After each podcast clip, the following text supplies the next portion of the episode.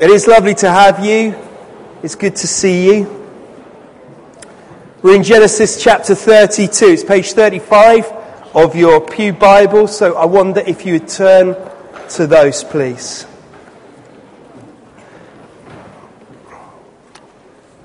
As we continue our series in Genesis, Genesis 32, page 35.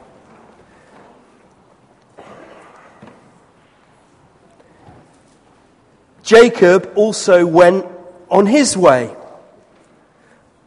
and the angels of God met him. When Jacob saw them, he said, This is the camp of God. So he named that place Mahanaim.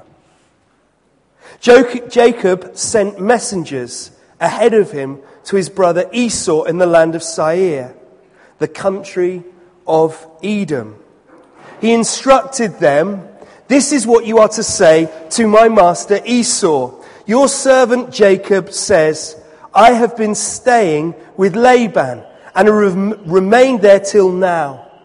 I have cattle and donkeys, sheep and goats, or sheep and goats, men servants and maid servants. Now I am sending this message to my Lord that I may find favor in your eyes.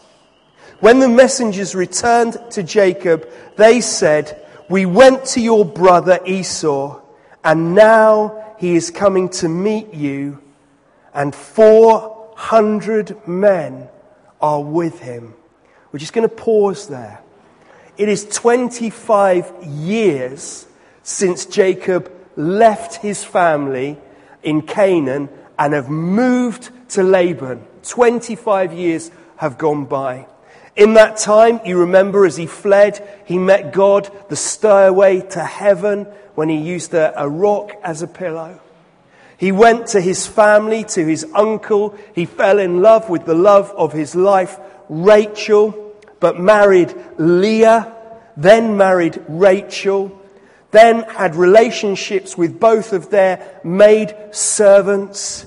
He has had so far 11 sons and at least one daughter. He has prospered there in these 25 years. He has amassed a number of animals, sheep, goats, cows, bulls. He has a wealth, he has amassed wealth and treasures.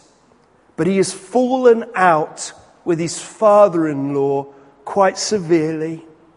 God told him to go, and it suited Jacob's purposes to leave. It's always good when God tells us what we want to do. And he left and fled from Laban. Little did he know the love of his life, Rachel, had stolen a household god, a little idol, and she kept it. Laban and his men chased after him. He has burnt his bridges with Laban. He cannot go back. He quite literally is between a rock and a hard place. Because when he left his brother 25 years ago, his brother had only one thought I will kill Jacob. It's not an everyday tale of country folk, this. He has sent messages to his brother saying, I'm coming home. And his brother rides towards him with 400 men. Just to put that in context, when Abraham rescued Lot, he took with him 319 men. These are fighting men. And this is scary. Verse 7. In great fear and distress, Jacob divided the people who were there with him into two groups, and the flocks and herds and camels as well. He thought, if Esau comes and attacks one group, the other that is left may escape. Then Jacob prayed, O God of my father Abraham, God of my father Isaac, O Lord who said to me, Go back to your country and your relatives, and I will make you prosper, I am unworthy of all the kindness and faithfulness you have shown your servant. I had only my staff when I crossed the Jordan, but now I have become two groups. Save me, I pray, from the hand of my brother Esau, for I am afraid. He will come and attack me, and also the mothers with their children. But you have said, I will surely make you prosper, and will make your descendants like the sand of the sea, which cannot be counted. He spent the night there, and from what he had, with him, he selected a gift for his brother Esau. 200 female goats and 20 male goats, 200 ewes and 20 rams, 30 female camels with their young, 40 cows and 10 bulls, and 20 female donkeys and 10 male donkeys. He put them in the care of his servants. Each herd by itself and said to his servants, Go ahead of me and keep some space between each of the herds. He instructed the one in the lead, When my brother Esau meets you and asks, To whom do you belong and where are you going and who owns all these animals in front of you? Then you are to say, They belong to your servant Jacob. They are a gift sent to my lord Esau and he is coming behind us. He also instructed the second, the third, and all the others who followed the herds. You are to say the same thing to Esau when you meet him, and be sure to say, Your servant Jacob is coming behind us. For he thought, I will pacify him with these gifts I am sending on ahead. Later, when I see him, Perhaps he will receive me.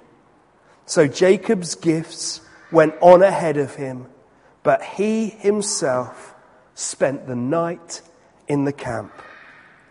That night, Jacob got up and took his two wives, his two maidservants, and his eleven sons and crossed the ford of Jabbok. After he had sent them across the stream, he sent over all his possessions.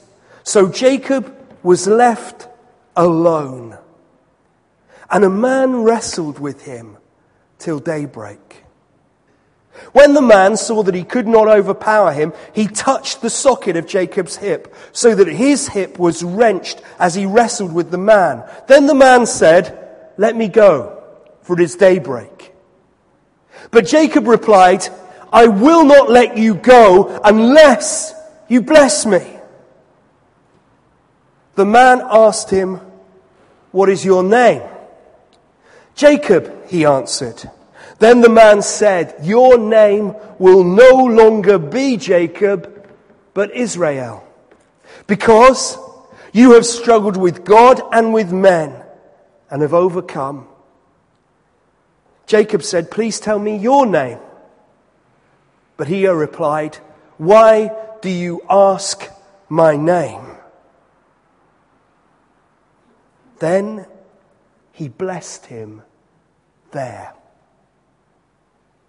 So Jacob called the place Peniel, saying, It is because I saw God face to face, and yet my life was spared. The sun rose above him as he passed Peniel, and he was limping because of his hip. Therefore, to this day, the Israelites do not eat the tendon attached to the socket of the hip, because the socket of Jacob's hip was touched near the tendon. Let's pray. Father, would you speak to us as we unpack this passage? May we, like Jacob, see you face to face. May we, like Jacob, be transformed by you. In Jesus' name, Amen. So a lot has happened. 25 years away from his family, two wives, two concubines, 11 sons, at least one daughter, fallen out with his father in law, bridges burnt behind him, anger ahead of him. Not much of a story, really. And here he is, stepping out because God has told him to go. Now I like that. Although it suited Jacob, he went. God told him to go and he went. And here is a truth. Whenever we are obedient to God, we don't step into the unknown. We step into God's hands. I say it again and again. The secret of the Christian life, if there is one, is to do what he says. It's as simple as that. Do what he says. And when we do, he takes responsibility for us. We are literally in his hands. When we scheme, when we plan, when we take control, we're in our own hands. Honestly, whose hands would you rather be in? Yours or his? And he steps into God's hands. So the very first verse we see there is, and so Jacob also went on his way, and the angels of God met him. It's beautiful. It's amazing. I don't understand it, but it seems that, that the scales have fallen away from his eyes and he sees the camp of God. There are military connotations to this. It is the army of God that he sees. It's a bit like Elisha and his servant. And Elisha's servant is scared stiff of the approaching army. And Elisha tells him not to be afraid. And he touches his servant's eyes and he immediately sees the chariots of God, the angels of God, the army of God around him, which is thousand upon thousand. I scarce can take it in. I can hardly understand it. But the truth is today we are surrounded by the army of God. And the chariots of God are thousand upon thousand. I love this because it's unrequested again. We see that a lot in Jacob's life, this unrequested grace, undeserved, unasked for, and here it is. Jacob is on the run, and there God gives him a glimpse of the heavenly army in whose hands he is in. But I tell you what, you can't take Jacob out of Jacob at the moment. He is still the same old fella, the schemer, the planner. And although he sees the army of God, he is fearful about the future. Although God gives him a gift of seeing, he is scared stiff. And so he sends runners, messengers on ahead of him to tell his brother he's coming home, to prepare the way. And when they come back, Jacob is scared. You see, if we step into God's hands, we're safe. We need not worry. There is peace and there is hope. But when we take matters into our own hands, fear, instability, and insecurity are what we can look forward to.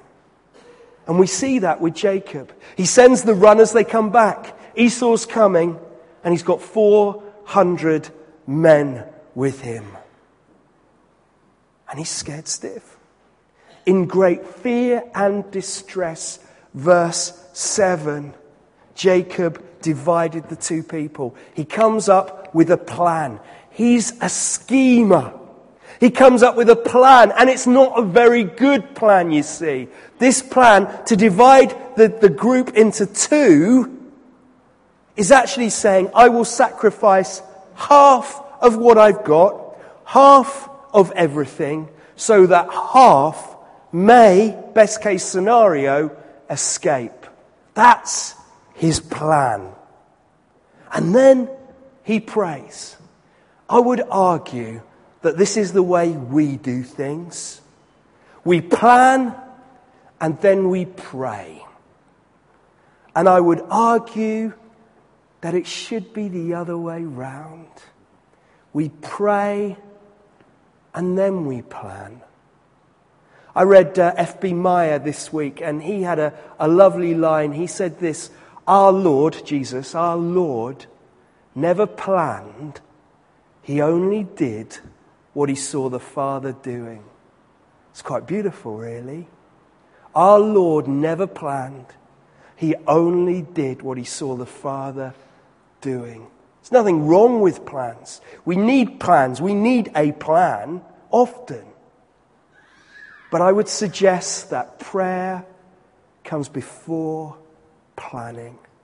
And so Jacob prays to God in fear. And it's interesting, this prayer.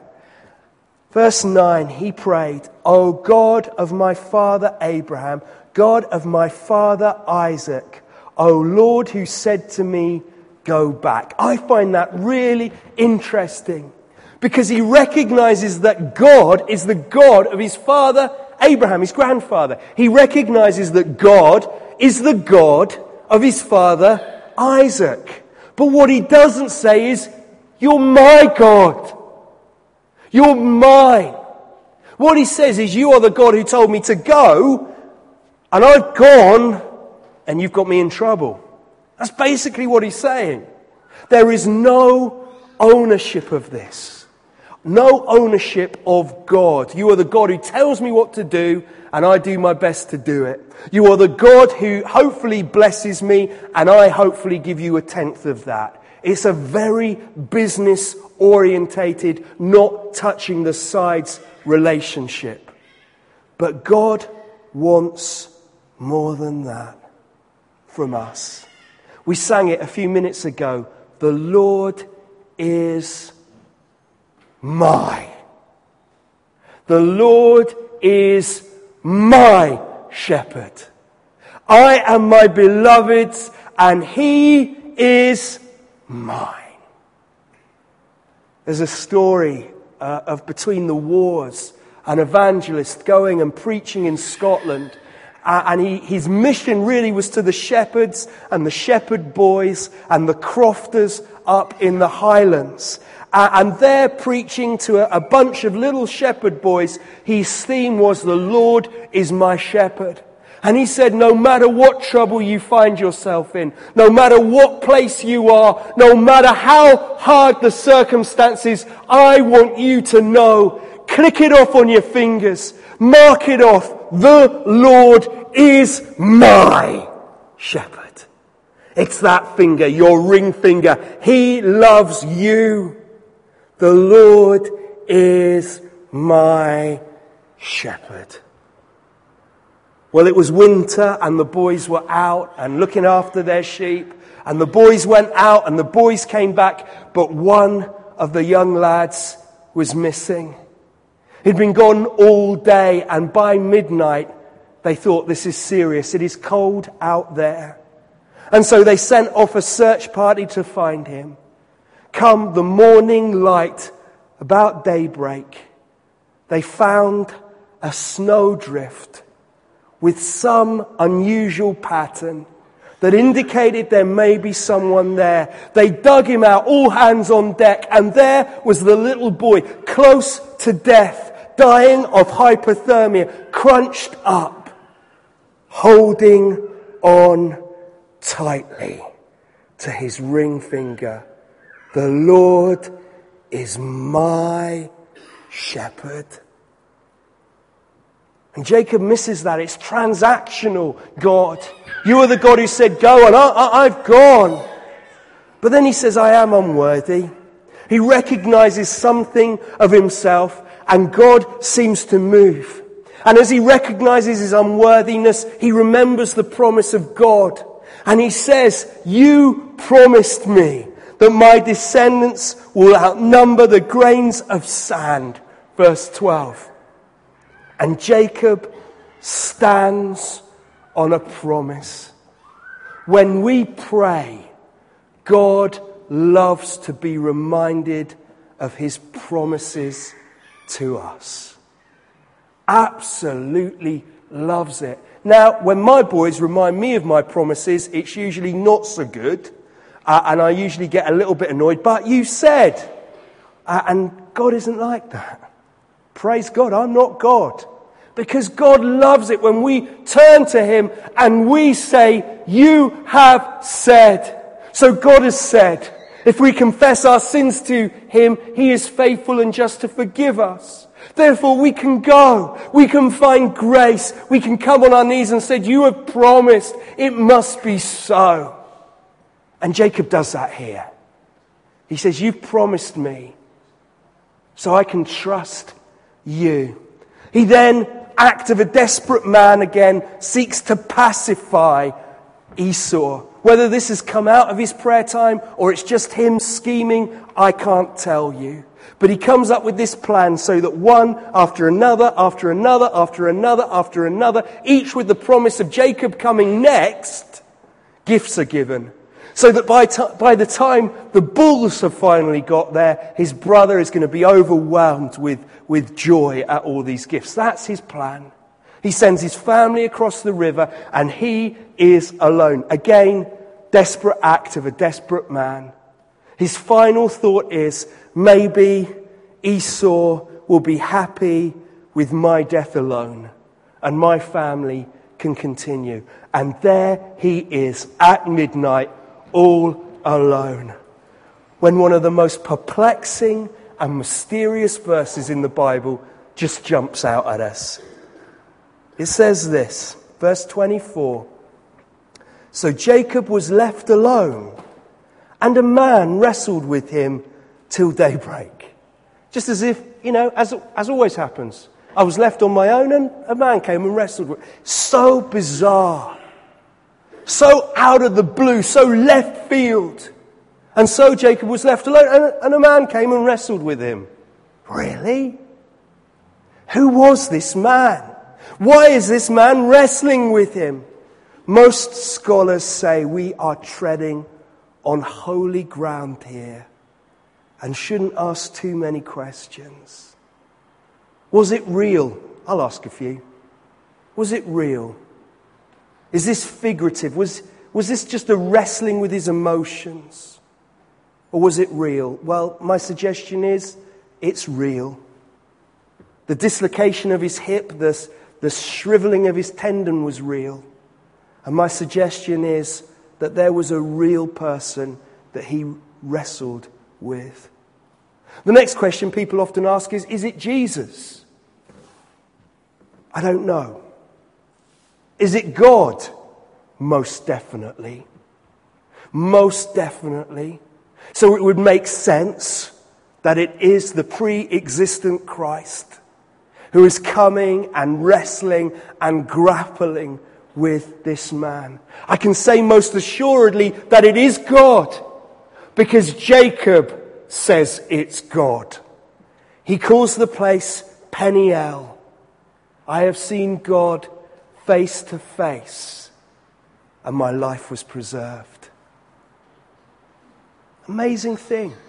Wrestling from midnight until six ish, till daybreak. And only then, only then does the man touch, wrench Jacob's hip. Only then. That's a long time. And even then, Jacob won't let go. You see, something has happened here in this wrestling match. God is, is on the move.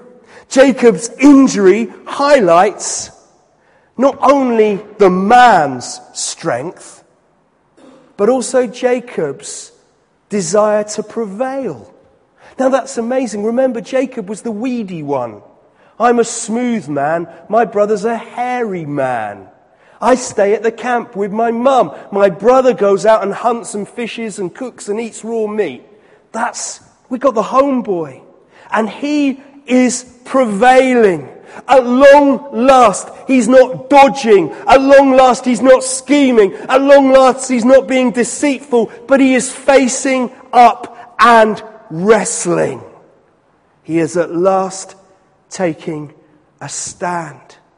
And not only that, something else more significant has happened. He says to this man, even after his hip is shriveled, I won't let go until you bless me. Again, if my kids said that to me, I'm not stopping this until you bless me. Can I play the Xbox? Can I play the Xbox? Can I play the Xbox? Can I play the Xbox? Can I play the Xbox? That would drive me crazy. But again, God loves us to ask. He loves us. His complaints in the prophets were that his people didn't care for the poor, the needy, there was no justice. His other complaint was, You don't ask me to bless you. So Psalm 81 says this Open your mouth and I will fill it. You don't have because you don't ask, James tells us. And when you do ask, it's with wrong motives. But God longs to bless us. Open your mouth and I will fill it, God says. That's a word for us today. Open your mouth and I will fill it. More than that, the end of Psalm 81 says, I bring honey from a rock. How about? I bring honey from a rock. It's God's word to you. Open your mouth, I will fill it. I bring honey from a rock. It's beautiful. And so Jacob is there, clinging on. I won't let go till you bless me. This story tells us something amazing about God. And that is that he makes himself small so that we can know him. God, all powerful, all conquering, makes himself vulnerable so we can get close. That is mind blowing. And so we see the God of the universe wrestling with a man at a brook and not winning. Even when he severs, shrinks his hip. We see the God of the universe being born in a stable or a cave with a feeding trough as his first cot. We see the God of the universe make himself smaller and grow up in an obscure Galilean village. We see the God of the universe become even smaller and choose fishermen as his friends. Smaller still, as he calls those with skin conditions and commercial sex workers as his closest friends. Smaller still, as he goes to Gethsemane and sweats beads of blood. Smaller still, as he's dragged before the high priest. And the high priest has a vision of heaven. God stands before him and he's not killed. But Jesus refuses to answer the high priest's question, and some guard comes and slaps him and says, Don't you know, Jesus, who you're talking to? He makes himself smaller and is dragged before Pontius Pilate. Smaller, and he carries a cross on his back smaller still, and they lay him on the ground and hammer nails into his arms and his legs. Smaller still, as they hoist him up. Smaller still, and they give him wine soaked sponge. God becomes small that we might know him, that we might come near to him. Calvin says God speaks to us as a parent speaks to a baby. It's called accommodation. A baby just needs to know love. And goo goo goo, ga ga ga. And God shrinks. For if we were to see him as he is, were we to know him as he is now, we would die. The marvels, the mysteries of God are so huge, we cannot take them in. In fact, we have an eternity to ponder and look and enjoy the wonder of God. Because it's going to take an eternity to get to know Him. But He makes Himself small so that we can come near. So this story is another sketch. It's another Rembrandt pencil sketch. It's going to be the masterpiece in about 33 AD. But here is the pencil sketch of God who makes himself small in order to bless. Something significant about Jacob here. It's this wrestling. I had a friend at college, his name was Johnny Starnes. And uh, I'll be honest with you, I found the transition from police to theology quite a big one. One minute I'm leading a platoon on the borders of China. The next minute I'm stuck in a classroom learning Greek, Hebrew, and theology. It wasn't easy. Uh, and it wasn't easy for me. I was full of pent up energy uh, and had nowhere really to let it out. And one day I was talking about this to some friends, and I said, I just want to fight. In fact, they knew there was a problem because I'd been out and uh, we'd been up to a pub in Crystal Palace, and I'd stood up and I'd said, Anybody want some?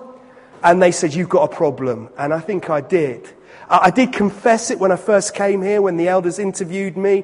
I said, you know, I'm not your typical Baptist minister. And one of them, Beth Proudlock, said, well, why? And I said, well, I like to fight.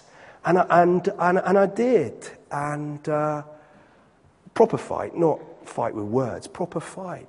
Of course, that excludes me from being an elder because you mustn't be a brawler, it says. So, uh, you know, I keep that under control now.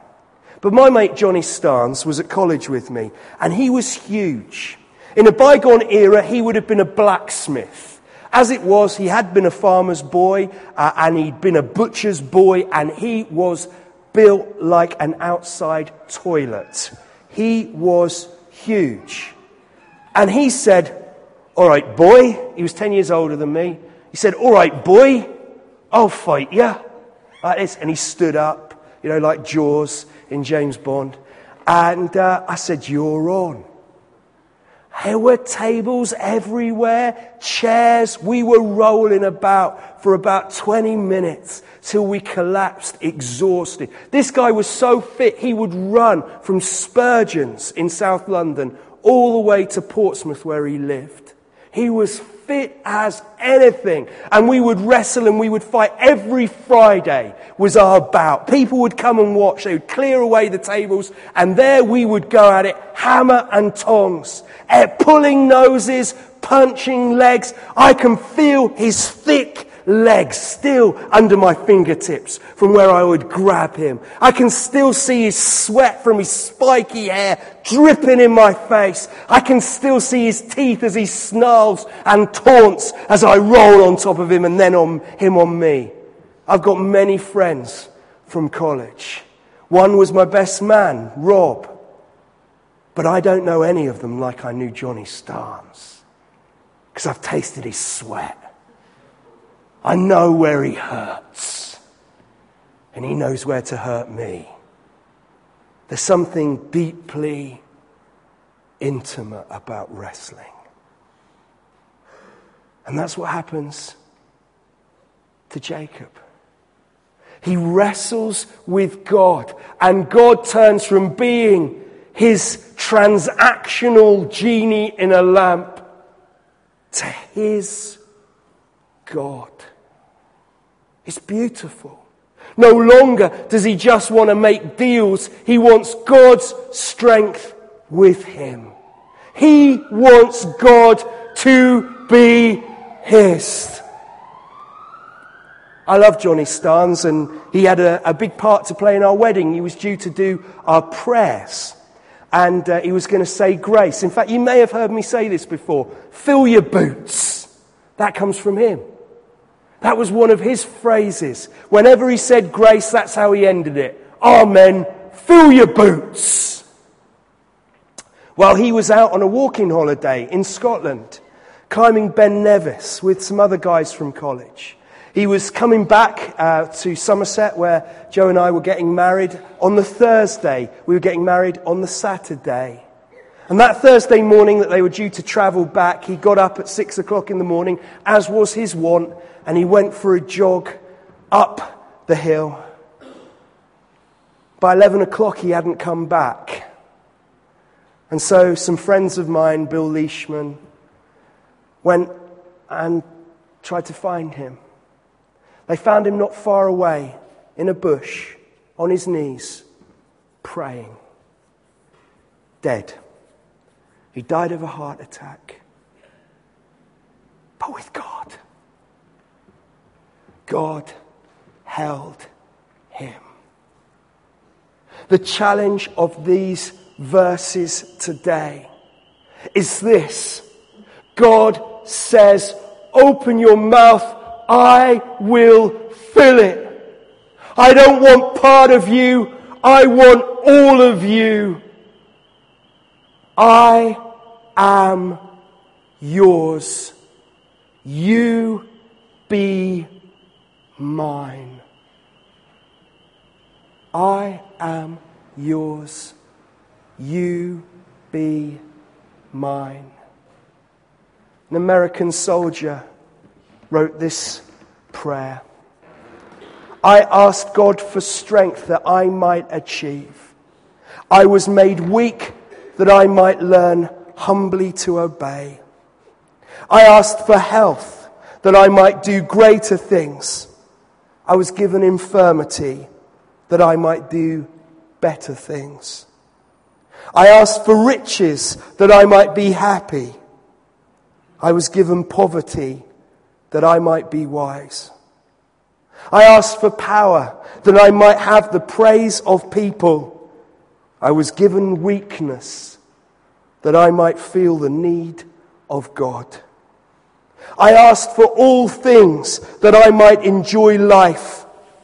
I was given life that I might enjoy all things. I got nothing I asked for, but everything I hoped for. Almost despite myself, my unspoken prayers were answered I, among all people, am most richly blessed. Let's pray.